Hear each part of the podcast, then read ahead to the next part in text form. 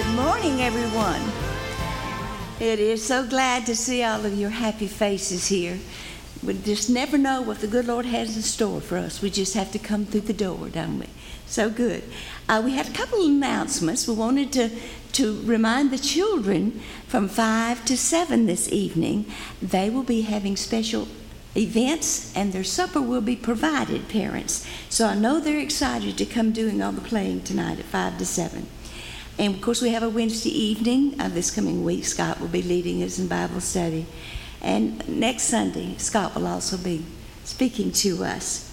I want to, to tell you how thrilled I am and of all of the all of you who are continuing with your tithing, putting it in the box, mailing it in, stopping by and giving it, or giving it online.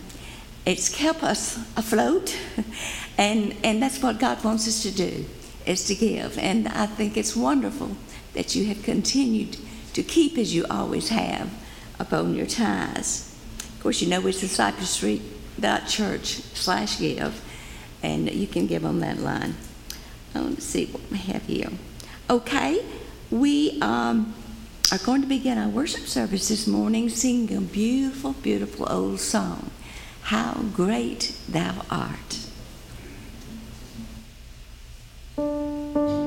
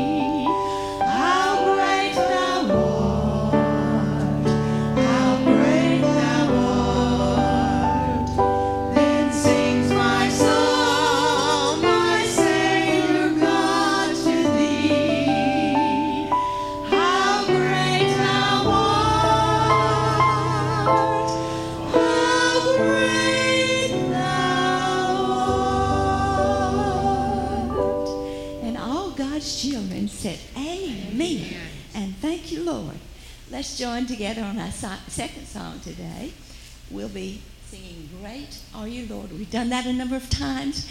I know you know it well. Listen to that.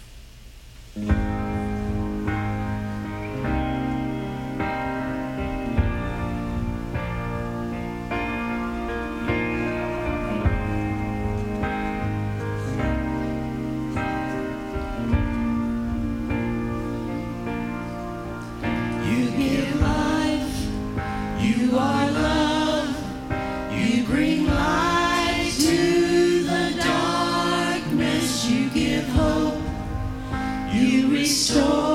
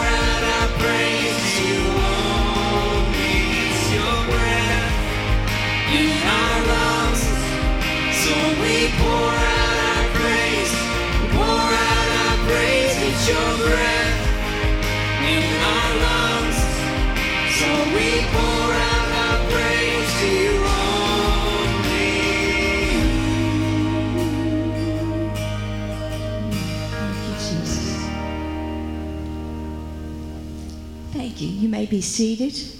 Children, you may go see what Miss Hannah has for you.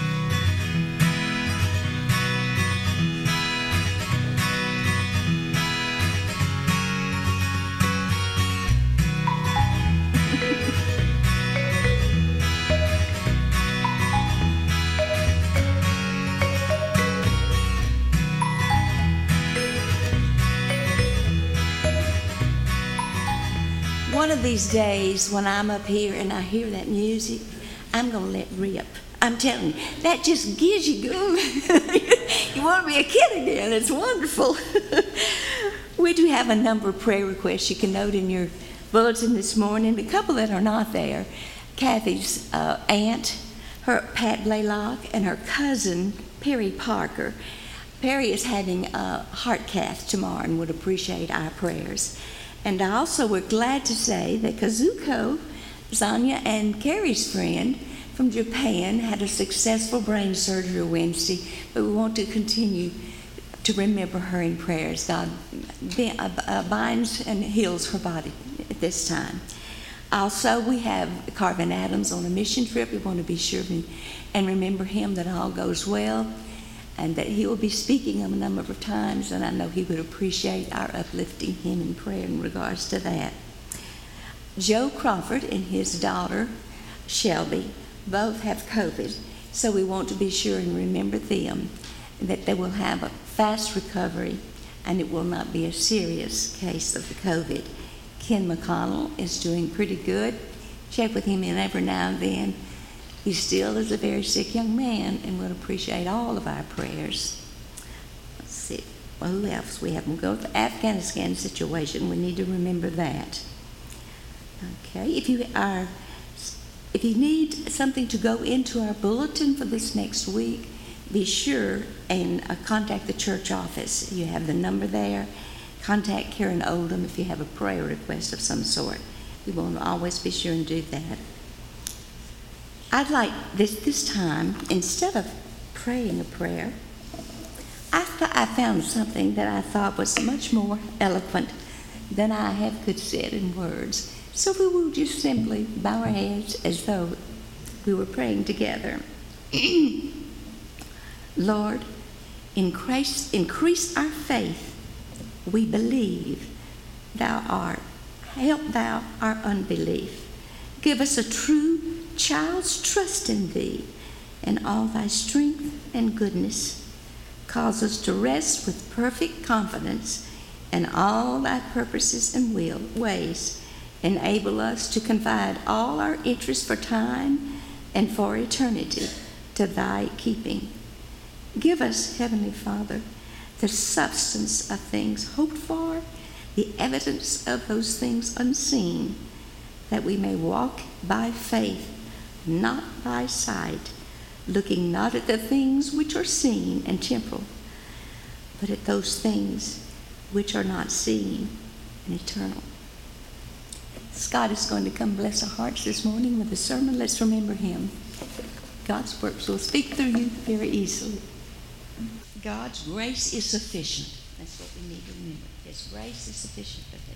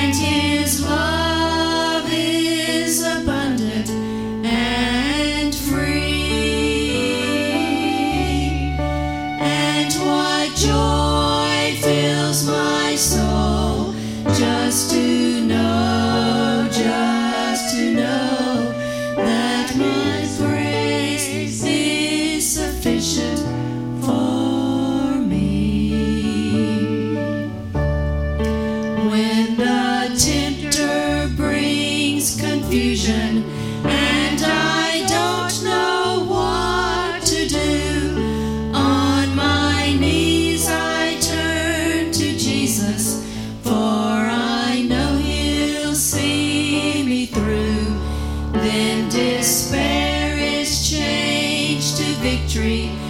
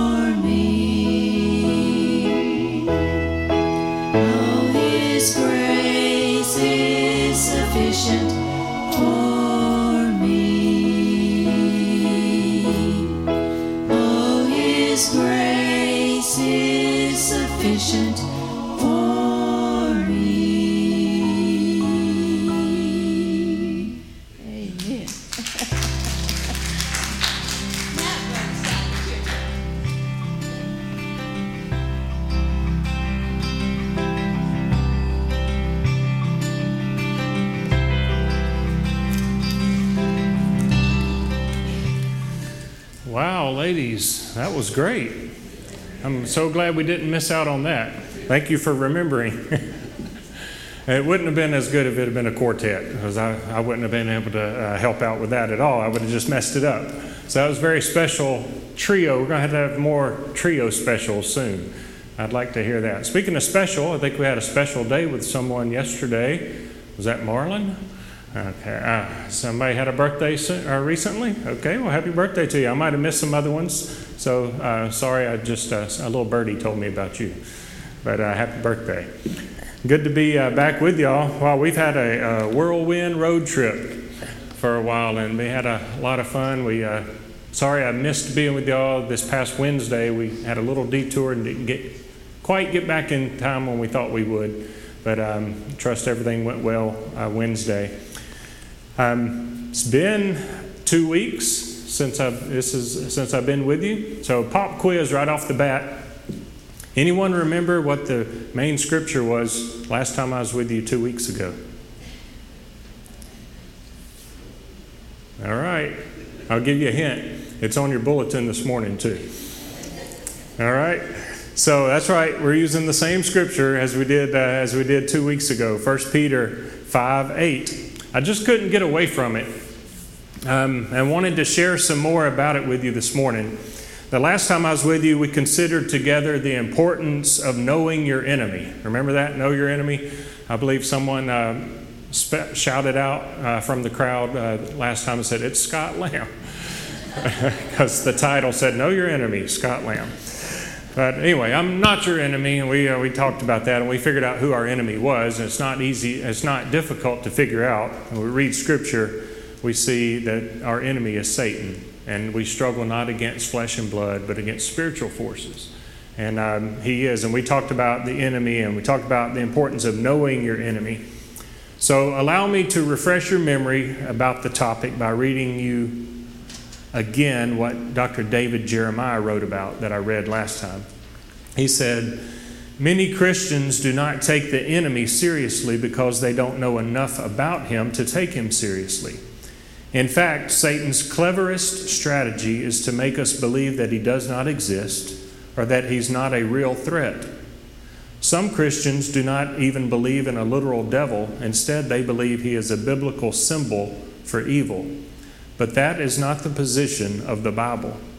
The devil is every bit as real as God is. And that was a quote of something I'd read from Dr. David Jeremiah, and I agreed with it. So that uh, a couple weeks ago, we dove into some scriptures, and uh, we tried to learn more about Satan and his schemes. Remember, we said that he's scheming. And uh, this all in an effort to better prepare us for the battle that we're facing. So we read Peter's warning about our enemy, 1 Peter 5 8. Be of sober spirit, be on the alert. Your adversary, the devil, prowls around like a roaring lion seeking someone to devour. So, this will be our same key verse this morning. It's a warning about our enemy, but Peter's also saying what should be done. Be of sober spirit. Be sober. Be on the alert. That's the New American Standard. Other translations say, be self controlled and alert. Another one says, keep your mind clear, be alert. Another one says, be sober minded, be watchful. Another, be alert and of sober mind.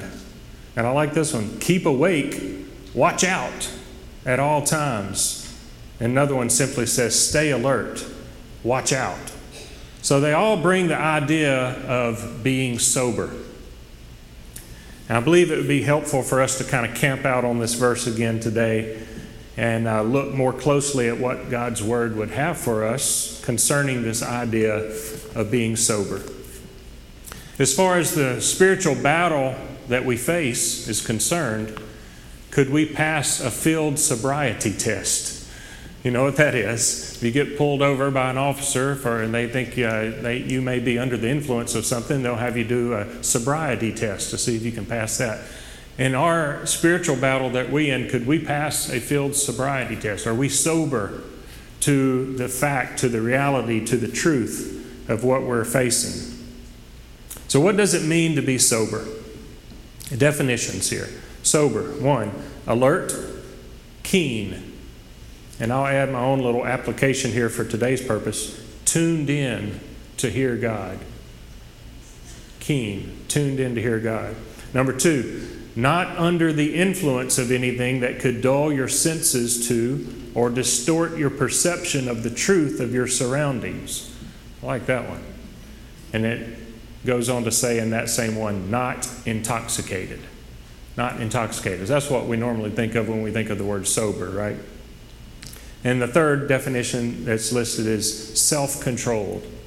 Self controlled, not under the control of something else. You might hear, there's lots of things we could be under the control of. You might hear uh, a guy say, I was intoxicated. or I was controlled by her intoxicating voice. She like lulled me in, or whatever, you know. Things can control us and intoxicate us. Having control over your senses so that you can best deal with your surroundings. That's sober. Having control over your senses so you can best deal with your surroundings. So we can be controlled by many things, right? By hunger, by anger. Mike could even combine those. Anybody ever been hangry? We can be controlled by those things, right? Uh, by hate, by fear, by heat, even. we can be controlled by heat, uh, by intimidation, by obstacles, things that get in our way. We can be controlled by these things. But we have to be on our toes and, and um, not let things of the world control us. The only thing that we should allow to control us is God or the Holy Spirit. Remember what we read in Acts chapter 2 about the day of Pentecost. On that day, the observers on that day accused the people who were under the control of the Holy Spirit to be what? Drunk, to be intoxicated. Maybe they were in a sense, but it wasn't caused by wine like they thought. Many things can intoxicate us and change our behavior. God wants us to be alert and sober minded. The only kind of intoxication, if you want to keep following that word, that would be acceptable is by the Holy Spirit. The Holy Spirit moving in our life. This would mean that under the control of the Holy Spirit, so much in His will that our actions and our behavior would be controlled by God. So, why does God want us to be sober? Why did Peter write this what we read in 1 Peter 5 8. Who was Peter addressing it to anyway? So, Peter's letter was to Christians that were scattered throughout five Roman, Roman provinces. These Christians were under persecution and suffering. Persecution socially by their friends and their family. These were people who had just converted to Christ, who was saying he was the Messiah. And a lot of people didn't believe that he was. So these friends and family of these new Christians were persecuting them. Also, they were persecuted religiously by the Jews, and they were even under legal persecution by the Roman government. Because this, this letter was written at a time, at or about the time of Nero's persecution of the church. If you ever read anything about Nero, he was a Roman leader who's remembered and recorded by historians as inflicting severe and vicious persecution on Christians. I believe it was during this time that Christians were horribly mauled and devoured by lions in the Roman Colosseum. And maybe this is why Peter uses this word picture in the scripture about the lion seeking to devour. So Peter was writing to these Christians to encourage them to stand firm in their faith. He's reminding them that though they should place their confidence and their faith in God, they should not just be careless. Christians are to be sober, to be on the alert. The verse right before it, verse 7, is one that you'd be familiar with also. It's talking about casting all your cares on God because He cares for you. And then right after that, He says, Be sober. So he says to cast all our cares on God, but he's not saying that they can be careless or carefree to the point of not being sober and vigilant. He tells them in verse 8 to be sober. And today as well, Christians, we are to be sober and on the alert.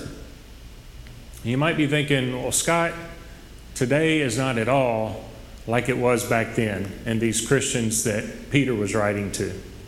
You're right, things are different.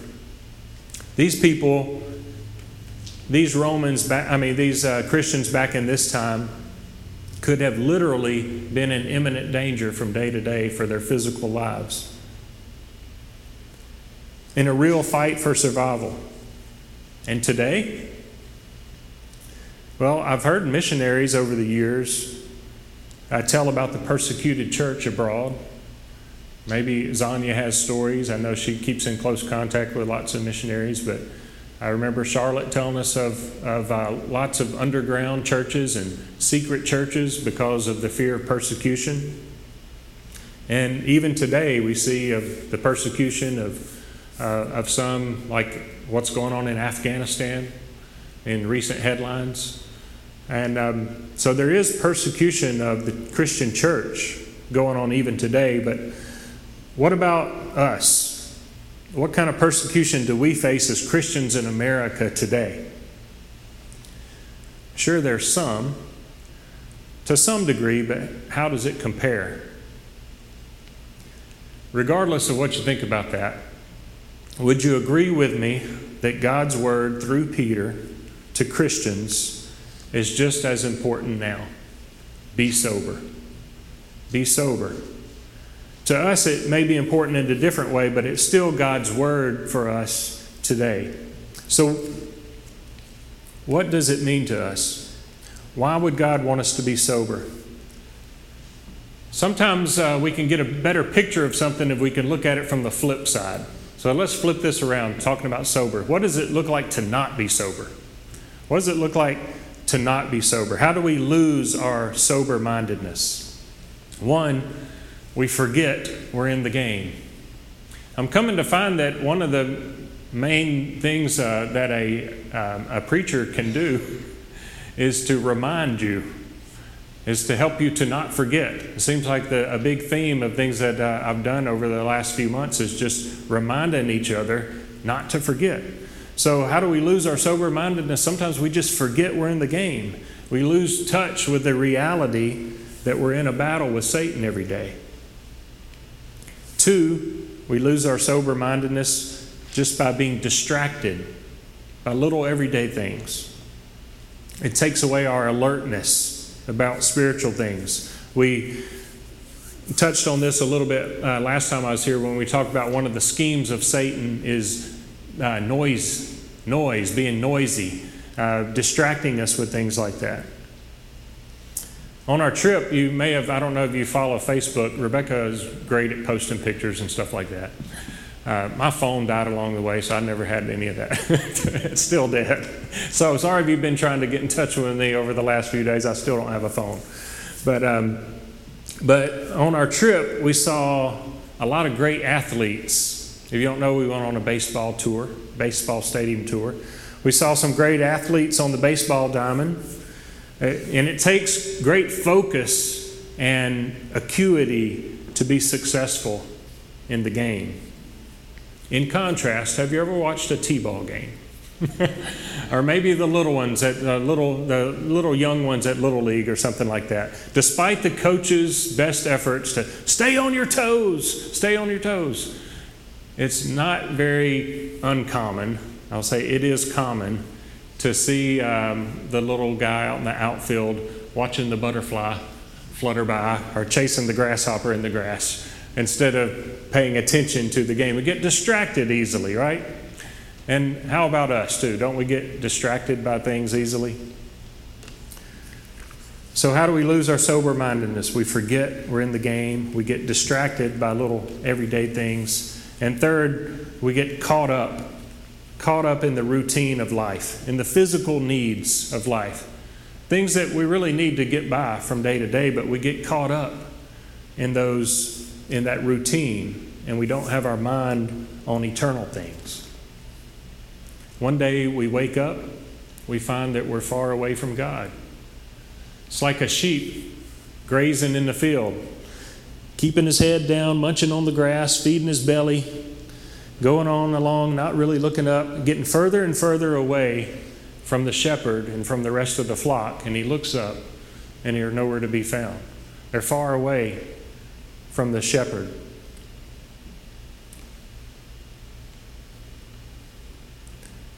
This leaves the sheep wide open for attack and highly susceptible to being devoured by the prowling lion.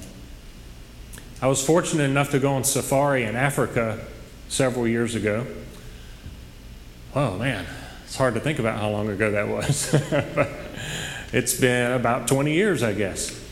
And uh, but on that trip, on that safari, uh, we got to see lots of great things. But one of the things was the lions. We saw lions, and we saw water buffalo.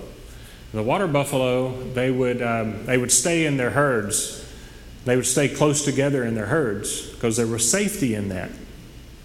Now, one thing that God showed us, He would point out to us, said, Okay, see that one straggling behind right there? That's lunch. We're going to come back and find him later. And sure enough, we, that was a morning one. We came back for an evening safari on the same area. And sure enough, in that area, there was a carcass of a half eaten water buffalo. And the lion had gotten them. And he was saying the, the ones that straggle behind, the ones that get separated from the rest of the herd, they're the prime target. And they're the ones that the lion goes after. And it was interesting to be able to see that firsthand. So, what does it look like to not be sober? Forgetful that there's a battle going on in the first place, distracted by little everyday things that get our attention, and third, caught up in a routine and have misplaced our focus on the physical filling our belly instead of the eternal things.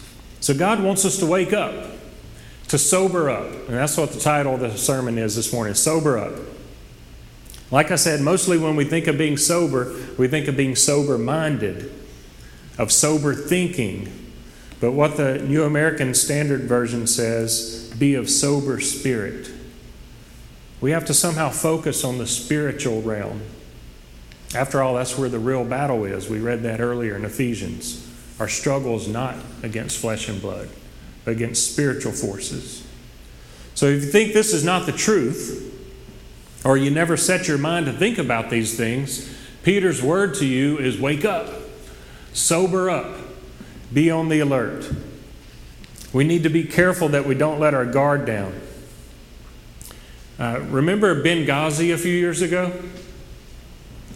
Um, Senator Robert Corker, who was then with the U.S. Senate Committee on Foreign Relations, said the attack on Americans in Benghazi on 9 11 2012 is a stark reminder that our nation must remain vigilant in protecting our citizens from the threat of Al Qaeda and similar extremist terrorist entities around the world. Around the world. What caught my uh, eye on that was remain vigilant. We must remain vigilant, be sober, be on the alert. So, what things might impair us from remaining vigilant? Might impair us from being sober? A person that's pulled over by an officer for driving under the influence, for a DUI, could be under the influence of several things other than just alcohol. Could be marijuana or street drugs or even prescription drugs or even over the counter medications. You could be under the influence of lots of different things that could impair you from driving a car. So, what things can impair our minds and keep us from being sober and alert Christians? Maybe you didn't know, but I've had a drug problem pretty much all my life. From a very early age, since I was a little boy, my mama drugged me to church. On Sunday mornings, she drugged me to church. On Sunday nights and Wednesday nights, she drugged me to church. So I've had a drug problem all my life. That's not my joke. That's somebody else's. I stole it. But even today, really, I've been dealing drugs all my adult life. And if you don't know, I'm a pharmacist, so it's all legit. I work for a pharmacy, so it's all legal. But my background in the pharmacy uh, world, no doubt, has influenced where I'm about to go in the sermon for the rest of the time. Because I'm going to compare some things that might influence us, that might intoxicate us, that might impair us from being the sober Christians that we should be. I'm going to compare them to drugs, okay? So just stick with me here. So, the first one what could impair us from being sober Christians? One, the drug of self pleasure. The drug of self pleasure. This drug causes us to constantly seek ways of pleasing ourselves, of pleasuring ourselves, and keeping us entertained. I wish I'd written it down. I was reading something about how many billions of dollars Americans spend every year on entertainment, just to keep ourselves entertained. And I didn't write the resource down or what it was, but it was a high, high number. Entertainment. The side effects of this drug of self pleasure are nearsightedness. Nearsightedness. And what do I mean by that? We're only able to see things for the short term, for the, for the temporary satisfaction that it gives us. And we can't see down the road to the long term effects of it. So, a side effect of the drug of self pleasure that can impair us is nearsightedness. There's a strong warning about the addiction, about addiction for this drug. The more self pleasure you indulge in, the more you'll want. It's hard to get enough of self pleasure, and its side effects are much more long term than its desired effects, which are short lived. The drug of self pleasure is highly impairing for the Christian walk. And those under its influence cannot be sober and alert to God's ways. 2 Timothy 3 4 says, They will betray their friends, be reckless, be puffed up with pride, and love pleasure rather than God. Let's be a lover of God instead of a lover of pleasure. All right, the second drug that could impair us from being sober Christians the drug of laziness. Drug of laziness. This drug causes us to desire idleness and a constant feeling of restfulness It leads us to despise work or any activity that would take away from our rest. And its side effect is one, confusion. Confusion, this side effect of laziness. It leads to a misunderstanding in the difference between leisure and laziness. Now, it makes sense that I'm uh, saying this now because I just got back from a 10 day leisure trip, right? so, so, there is leisure is something that's important.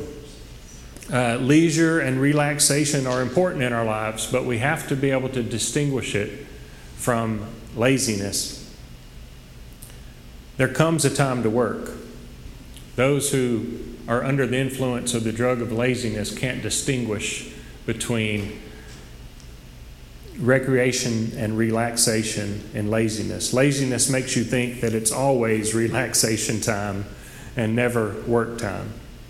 Another side effect of this drug of laziness is gossiping. Ooh, I'm not looking at anybody. I say I'm looking back at the door.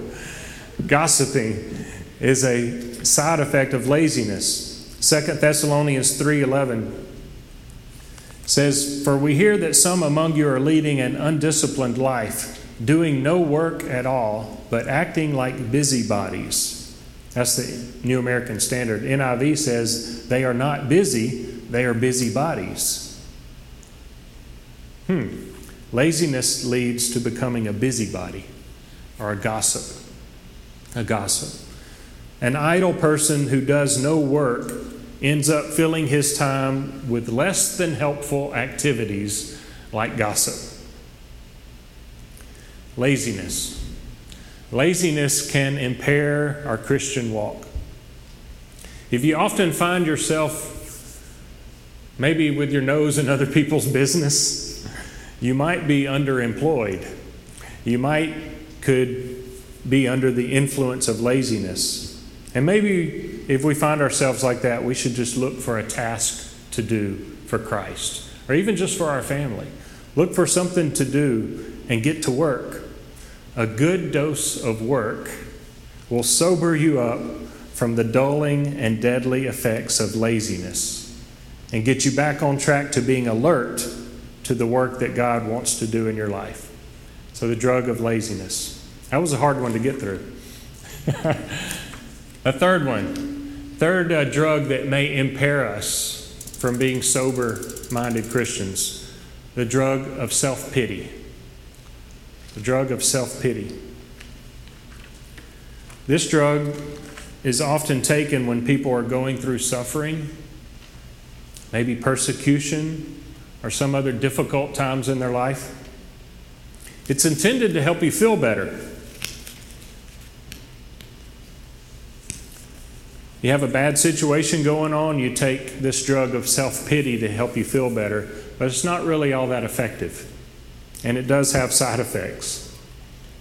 The side effect of the drug of self pity is isolation. Isolation, let me explain. If during hard times we resort to self pity, we start feeling alone, weak, helpless, cut off from other believers, so focused on our own troubles that we forget to watch out for the danger that's around us. It's in times like this, intoxicated with self pity, that we are especially vulnerable to Satan's attacks. Like I said earlier about the water buffalo, Satan will first attack those who, in weakening and difficult times of suffering, allow themselves to be isolated from God and from his people, from other believers. They straggle behind, and Satan just snatches them up. Maybe you've seen this happen. During times of suffering, let me encourage you. We all go through suffering. We all go through difficult times. Don't let that be something where you isolate yourself from others. I am encourage you during times of struggle, during hard times, seek out other believers. Stay in the herd. Be in there with them. Be with the flock. This may be a takeaway for you. When you struggle, don't straggle right? When you struggle, don't straggle. Keep your eyes on Christ, resist the devil, and James says in 4 7, he will flee from you. So now let me give a word to the church. A word to the church here. We're a family, right? We've been talking about that on Wednesday nights. What is the church? What are we? We're a body of believers. We're a family. We need to have each other's backs and watch out for each other. Let's be careful to be watchful and notice when a brother or a sister is struggling, when he's falling away, when he's having a hard time. Let's be compassionate toward that person, loving, surrounding them with love, surrounding them with support, surrounding them with grace, huddling up around them, as it were. We're a family. We're a team. Let's huddle up around each other if we notice someone who's, who's straggling behind. Not letting them straggle behind and become a prime target for that prowling lion. I've got another drug, but we're going to skip it. Enough about drugs. so, if we want to be sober for God, it's good to be able to recognize these things that could impair us from being so. Seeking the pleasures of this world, a life of laziness, and self pity in times of suffering. How well do we abstain from these things in our effort to stay sober? You know, I've um, done some research into these drugs. I found that they're all made by the same manufacturer. They're all made in the same manufacturing plant, hell. Hell. Satan is the main drug rep. He's peddling them, he's pushing them hard. He's uh, convinced millions of doctors around the world to write millions of prescriptions for them. And he's con- because he's convinced them that these drugs help promote a better way of life. But Satan is a liar. Remember, we read about that about him a couple weeks ago. These drugs are deadly because they all impair the minds of Christians so that they are no longer sober to the truth that we read at the very, very beginning. Be sober, be on the alert. Your adversary, the devil, prowls around. The devil doesn't want us to be sober. The devil doesn't want us to be sober. He wants us to drop our guard. He wants us to put down our shield of faith. He wants us to drop our breastplate of righteousness and our helmet of salvation. All these we read in Ephesians chapter 6. He wants us to not be alert to God's ways, but be focused on our own self pleasure, on our own weaknesses and our own failures. When we're impaired like that, we straggle behind. We straggle behind the shepherd and the rest of the flock, and the lion will devour us. So, what's Peter's word to us? Be sober, be alert.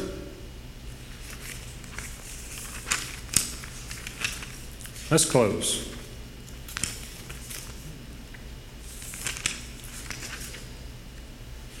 Why does God want us to be sober? It boils down to two reasons. He wants us to be constantly aware that there's a battle going on. We've gone over that.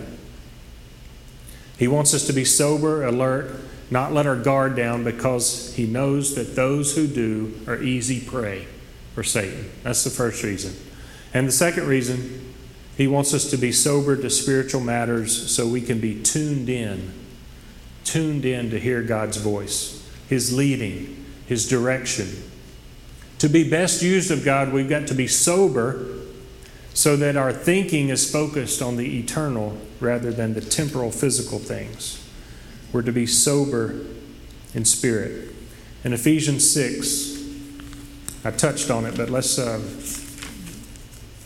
let's get into that as our, our closing way of thinking here. Ephesians 6, it deals with both of these concepts of soberness. Verses 10 through 17, I'm not going to read the whole thing, but it talks about uh, putting on, being strong in the Lord and the strength of His might. The struggle's not against flesh and blood. And then it talks about putting on the full armor of God. Remember that passage? So that you'll be able to resist the evil day and having done everything to stand firm. So the, the armor, if there wasn't a real battle going on, we wouldn't be told about our armor that we have. we wouldn't be told to be alert and staying sober.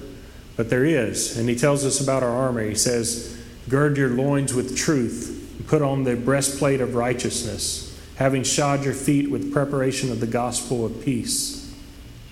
In addition to all that, take up the shield of faith with which you'll be able to extinguish all the flaming arrows of the evil one. And take the helmet of salvation and the sword of the Spirit, which is the Word of God. So, these through verse 17 talks about this spiritual battle that's going on. And then in verse 18 and 19, says, With all prayer and petition, pray at all times in the Spirit, and with this in view, be on the alert with all perseverance and petition for all the saints, and pray on my behalf that utterance may be given to me in the opening of my mouth to make known with boldness the mystery of the gospel. Verse 20 goes on to say, For which I am an ambassador in chains. All coming full circle, isn't it?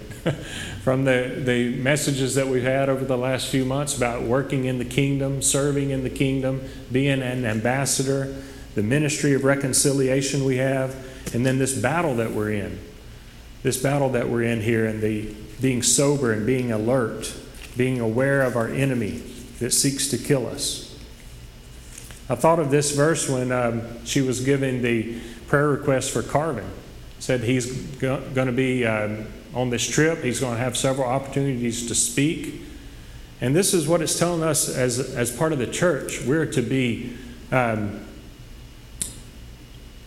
with all prayer and petition, pray at all times in the Spirit. Be on the alert and pray on my behalf that utterance may be given to me in the opening of my, uh, opening of my mouth. As, as brothers and sisters of Carvin, he's on a mission right now and he's going to have opportunities to speak and open his mouth and utter the, the secrets and the message of the gospel of Christ. And we're to be on the alert and realize that there's a devil that doesn't want him to do that. There's an enemy that wants to stop him from doing that, and we're to be on the alert and be praying for him.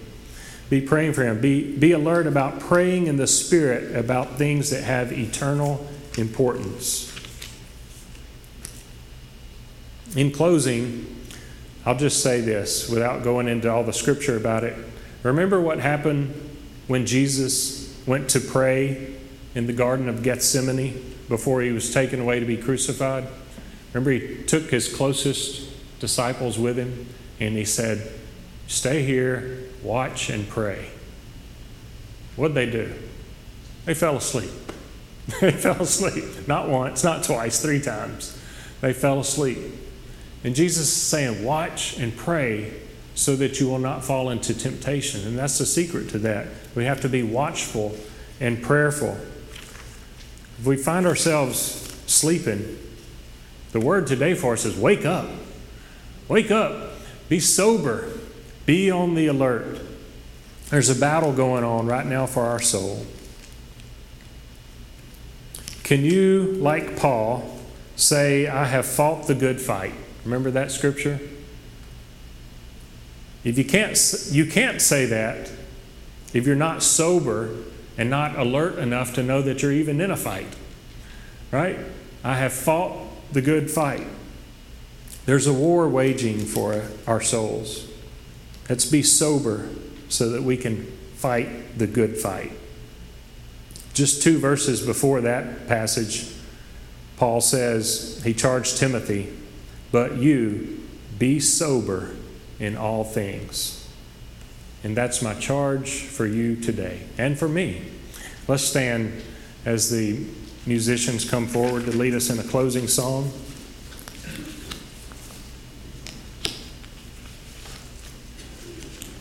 I'll pray while they're coming. Dear Father, we're thankful that we have victory. We're thankful that we can cast all our cares on you because you care for us. But God, uh, very next thing uh, Peter says is to be sober, be on the alert. We can't just be care, careless. God, uh, you are our victor. We have our victory in you, but you tell us that there's a battle going on and that we can't just let our guard down. We have to be on the alert and be sober. God, I pray that you'll help us to be aware that maybe just in the foolishness of preaching, as someone had said, that you can use the words that were said today to maybe bring light to someone's mind about the things that might impair them, that might intoxicate them, that might keep them from being sober. And when we're not sober and on the alert, we're easy prey for Satan, for our enemy. God, help us to help each other to be sober. Help us to surround each other, to, um, to keep each other uh, huddled up to, uh, to, stay, to stay together with each other. Help us to be watchful for those who might be going through a hard time and might have a potential to straggle behind and be easy prey. God, we're a family. We're your family. God, we're thankful for the victory we have in you. Help us just to stay vigilant and to be watchful and prayerful. Right now, I, I touched on this, but I pray uh, specifically right now for Carvin and the situation that he's in, the opportunities that he has to speak. God, I pray that you anoint him as he's able to speak boldly and with confidence the gospel message, and that people will come to the kingdom because of it. God, we're thankful for the opportunity to partner with him in that. God, we lift him up right now. Now, God, I pray for each one that's here this morning. There's something that's going on in their life. Maybe it's been brought to their mind today that there's something that is impairing them from really living the life that you have called them to, from being sober to that.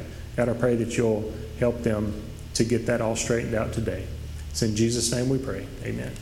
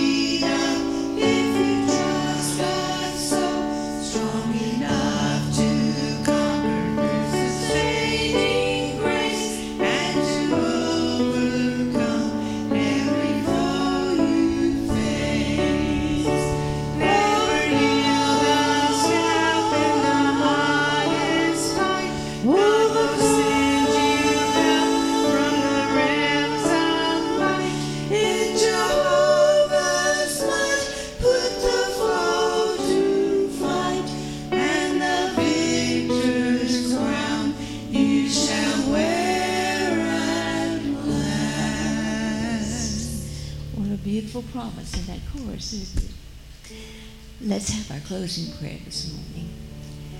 Father, we thank you for meeting with us this day. We thank you for Scott and his, the encouraging words you sent through him. Lord, make us watchful and know that we are never alone, that you will not forsake us, you will be with us, and always be aware there is an evil one who wants to destroy anything pertaining to you and your glory. Give us a safe journey, Lord, and remember all these dear requests that we mentioned this morning. Keep us close to thee, we pray. Amen.